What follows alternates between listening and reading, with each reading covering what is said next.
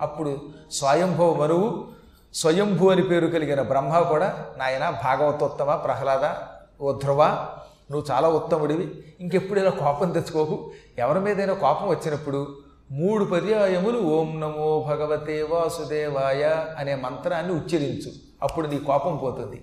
అని హెచ్చరించి పంపితే ఆయన సిగ్గుపడి ఎంత యుద్ధం చేశాను? అయినా యుద్ధం చేయడానికి మూల కారణం నా మనస్సు కాదు అగస్త్య శాపం కదా అనుకుని బతికిన తమ్ముణ్ణి పిన్నిని వెంట పెట్టుకుని హాయిగా రాజధానికి వెళ్ళిపోయాడు. కొంతకాలం పరిపాలన చేసి ఆయన ధ్రువ మండలం అయిపోయాడుగా. ధ్రువ మండలం అనే ఒక మండలం పొందాడు. ఆ ధ్రువ మండలమును పొందేటప్పుడు తన తమ్ముణ్ణి ఉత్తముణ్ణి నువ్వు పునర్జీవితుడు అయ్యావు. ఈ రోజు నుంచి పరమోత్తముడివి నువ్వు. ఇదివరకు ఉత్తముడివి. ఇప్పుడు ఉత్తమోత్తముడివి. నా తర్వాత రాజ్యపాలన నువ్వే చెయ్యి అని మళ్ళీ జీవించిన ఉత్తముణ్ణి తన తమ్ముణ్ణి పట్టాభిషిక్తుడిని చేశాట ఎంత గొప్పవాడండి ఆయన. తన కొడుకులు ఉన్నారు కానీ వాళ్ళకి పట్టాభిషేకం చేయలే. తమ్ముడికే రాజ్యం ఇచ్చాడు. కన్న తల్లిలో చూసుకున్నాడు పినతల్లిని ఆవిడ కన్నబిడ్డని సొంత తమ్ముళ్ళలో చూసుకున్నాడు. అందుకే ఆయన్ని భాగవతోత్తముడు అన్నారు.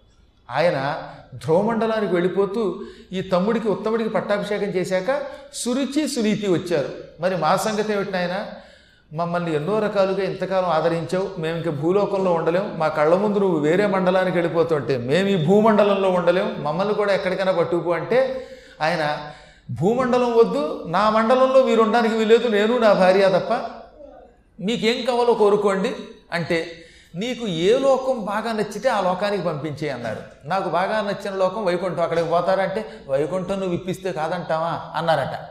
అప్పుడు ఆయన విష్ణువుని ప్రార్థించి ఓ విమానం తెప్పించి ఇద్దరు తల్లుల్ని ఒక ఆవిడ కన్నతల్లి ఒక ఆవిడ సవత్తల్లి సవత్తల్లిని బతికించి కన్నతల్లితో పాటు దివ్య విమానం ఎక్కించి వైకుంఠానికి పంపిన భాగవతోత్తముడు అండి. ధ్రువుడు అంటే అలాంటి వాడిని మనం ఆదర్శంగా తీసుకోవాలి.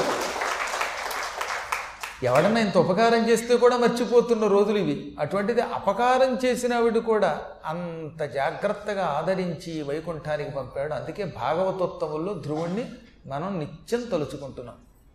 ఇక మీదట ఎప్పుడైనా మీరు కూడా అలాగే చేయండి.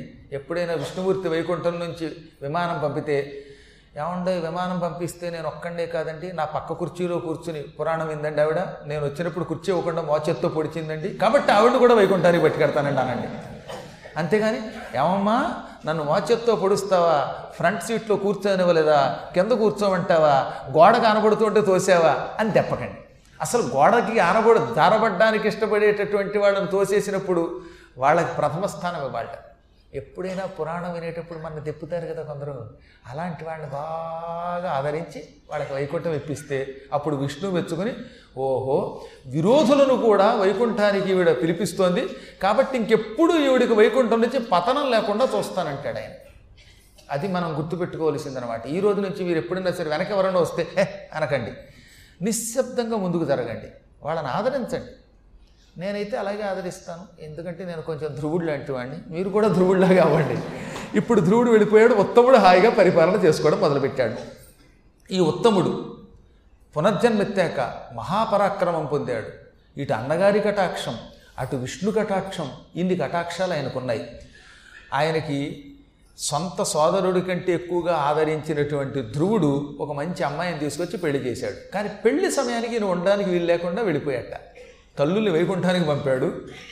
ఈయనేమో ధ్రువ మండలానికి వెళ్ళిపోయాడు. దాంతో అమ్మాయిని చూశాడు కానీ ముహూర్తం పెట్టడం కుదరలేదు. ఏమైతేనే? ఈయన లేకుండానే పెళ్ళి జరిగింది. ఆ పిల్ల పేరు బహుళ. బహుళ అనే ఒక సుందరీమణిని ఉత్తముడు పెళ్ళి చేసుకున్నాడు. పరాక్రమవంతుడు యువకుడు. యువకుడిని ఎందుకంటున్నామంటే పునర్జన్మెత్తాక ఆయనకి ఎప్పుడు అంట అసలు వార్ధక్యం లేదనమాట అందువల్ల సుఖంగా బతికాడు ఆయన సుర్రపతిశ చిన్న రక్తిం పరిణయమైనట్లు వేడ్క బహుళయను తలోదరి పెండ్లియై మనం బా తరుణి విలాసంబునంద తద్ద తగిలిన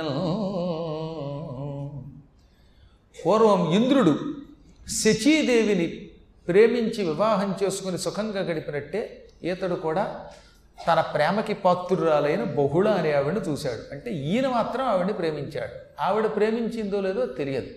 ఆ బహుళని తెచ్చి పెళ్ళి చేసుకున్నాడు. ఆమెతో కలిసి సింహాసనం మీద కూర్చున్నాడు. ప్రజల్ని పరిపాలించాడు. చంద్రుడికి రోహిణి అంటే బాగా ఇష్టం. ఇంద్రుడికి శచి అంటే బాగా ఇష్టం.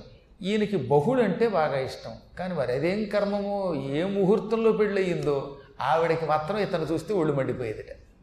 ఈయన సుందరి అంటే అనేది అనేదిట.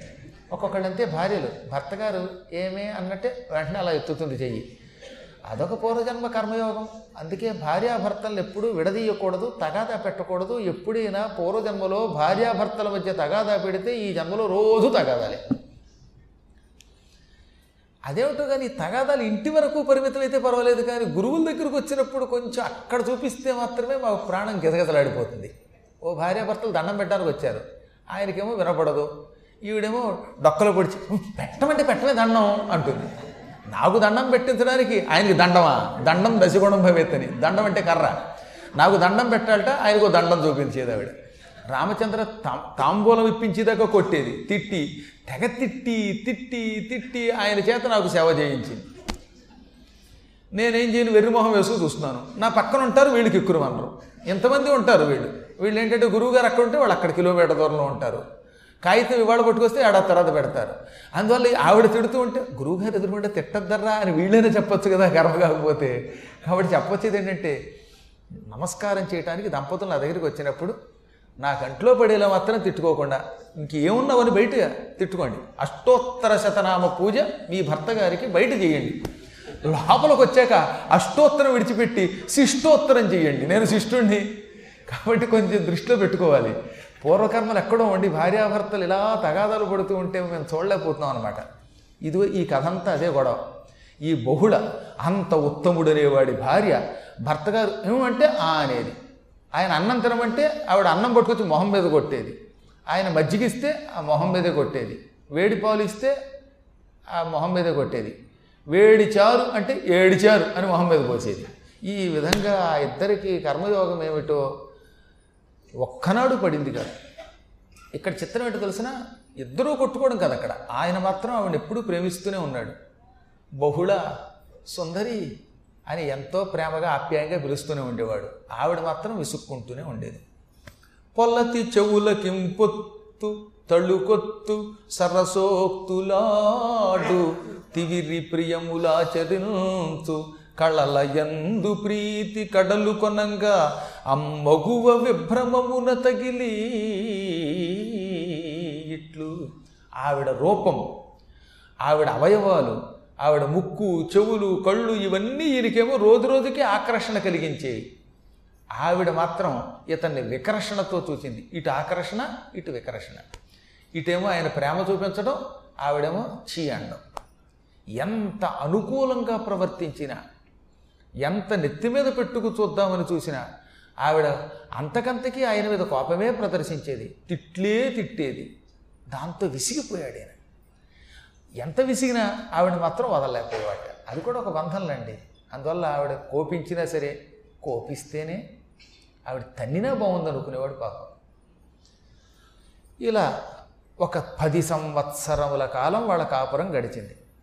బయటికి చెప్పుకోలేడు మహారాజు కదండి ఇంత భూమండలాన్ని పరిపాలించే స్వయంభువ మనువు యొక్క మనువుడైన స్వయంభువు కొడుకు ఉత్తానపాదుడు.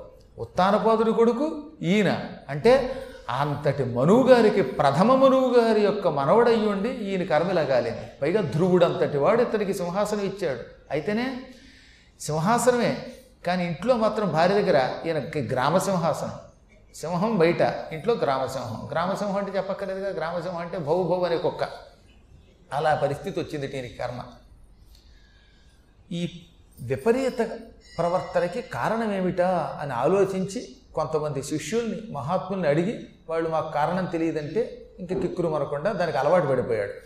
పదేళ్ళు రోజు భార్య కొట్టగా తిట్టగా మనకు కూడా అలవాటు అయిపోతుంది మనకంటే నేను చెప్పేది ఆ అనుభవం ఉన్నవాళ్ళకి.